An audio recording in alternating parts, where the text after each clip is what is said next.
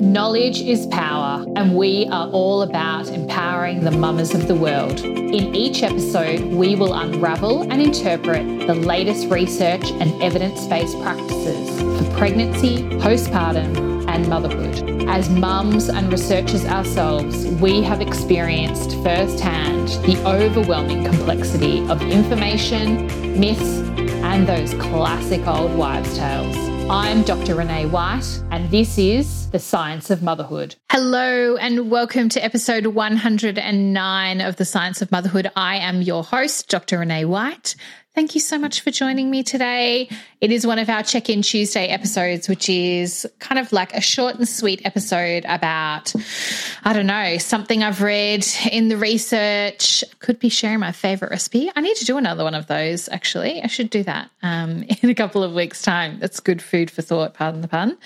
But I thought in this week's episode, a lot of us parents are either starting our kids off at school for the first time or we are, praise the Lord, sending our kids back. it has been a long school holidays for us here in Tassie. I think we are the like last to go back in this in Australia, which is just um, madness. But, anyways, we are very much ready for our kids to go back to school.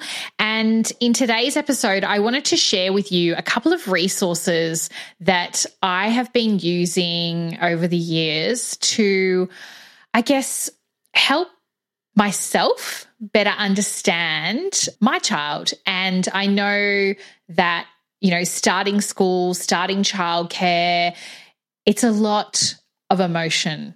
It's a huge change for kids.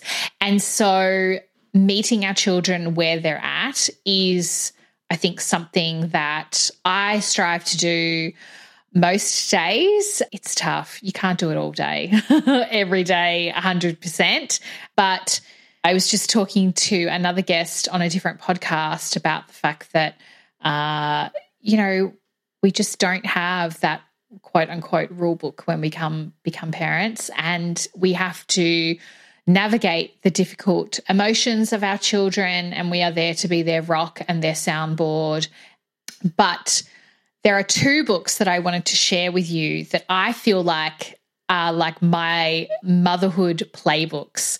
And the first one I'm going to share with you is it's called Raising Girls by Steve Biddulph, who's actually an Australian author. He also has a book called Raising Boys. And the title and uh, like I guess the subtitle is How to Help Your Daughter Grow Up Happy, Healthy, and Strong. And one of the things that I absolutely love in these books is it gives you the foundation in the kind of, you know, opening chapters. Um, but it maps out essentially five stages of girlhood. And I love this about Steve because he puts things into kind of age group kind of categories. And I was joking with my previous guest that, you know, my daughter's birthday rolls around and I reach for that book off the bookshelf and I'm like, what are we doing this year? You know, like it's one of those things that is essentially my Motherhood Bible. So he has got amazing chapters on, you know, birth to two years, two to five, five to 10, 10 to 14, and then 14 to 18. He's also got some great chapters.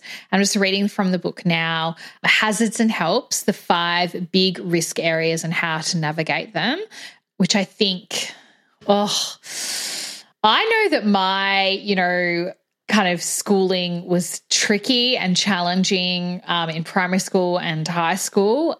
That was without social media. So I am a little bit scared about what happens next um, for our daughters. But, you know, chapter two, he talks about, you know, as I said, those five big risk areas too sexy too soon, mean girls, body weight and food, alcohol and other drugs, and girls and the online world, which I think man, it's going to be an interesting world to navigate with my daughter. And then the last part of the book is girls and their parents. So there's chapters on girls and mums and then girls and dads. And the thing that I love about Steve's book, as I said, is he really just breaks it down and they're real case scenarios as well. He kind of like puts in little case studies and you he's just got a beautiful way of writing as well, which is really, really helpful. So Raising Girls by Steve Biddulph is my like one of my top, top books that I love. The other one, and you've probably heard me bang on about this so many times, is The Whole Brain Child by um, Dan Siegel and Tina Payne Bryson. And again, the other thing that I love about this book is that, and it's at the end, um, again, all this foundation around prefrontal cortex and how everything is just so, it's just developing and evolving for so many years for our kids. And that's why they need us as adults to help regulate their emotions because they just absolutely can't do it themselves. And so this this book is actually very insightful not for not only your child but for yourself as well because if you have as Dan kind of describes it skipped a couple of steps in terms of that developmental capacity for regulating emotions. It gives you a really beautiful insight into maybe how you can take a few steps back and re-equilibrate and get to know yourself a bit better and therefore parent um, a bit better as well.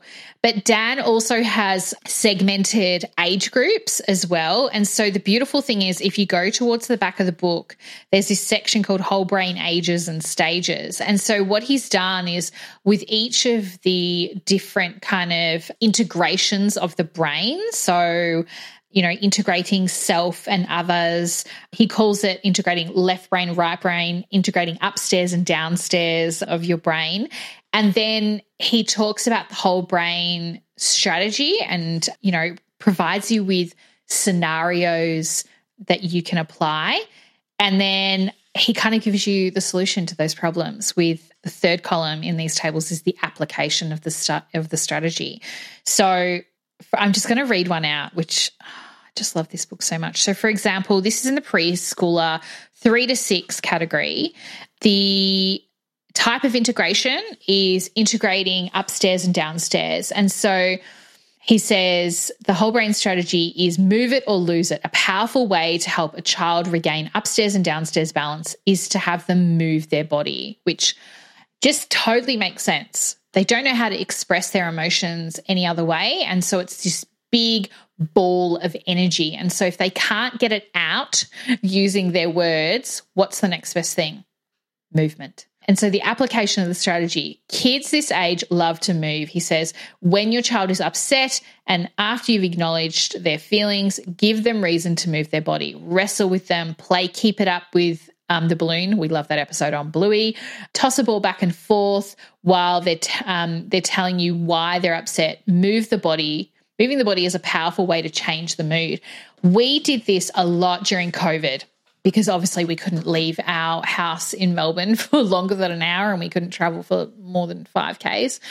So we used to have like little dance offs. We would throw the music on, we would, you know, just move our bodies and dance it out. And it was one of the best things that that we did just to kind of, I don't know, keep ourselves sane.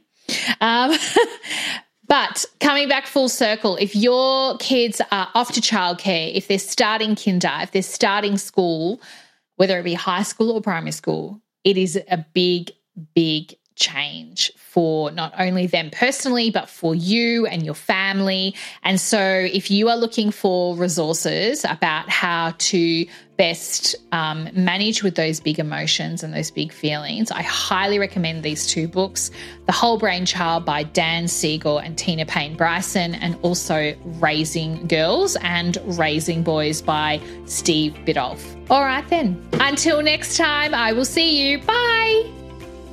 If you loved this episode, please hit the subscribe button and leave a review.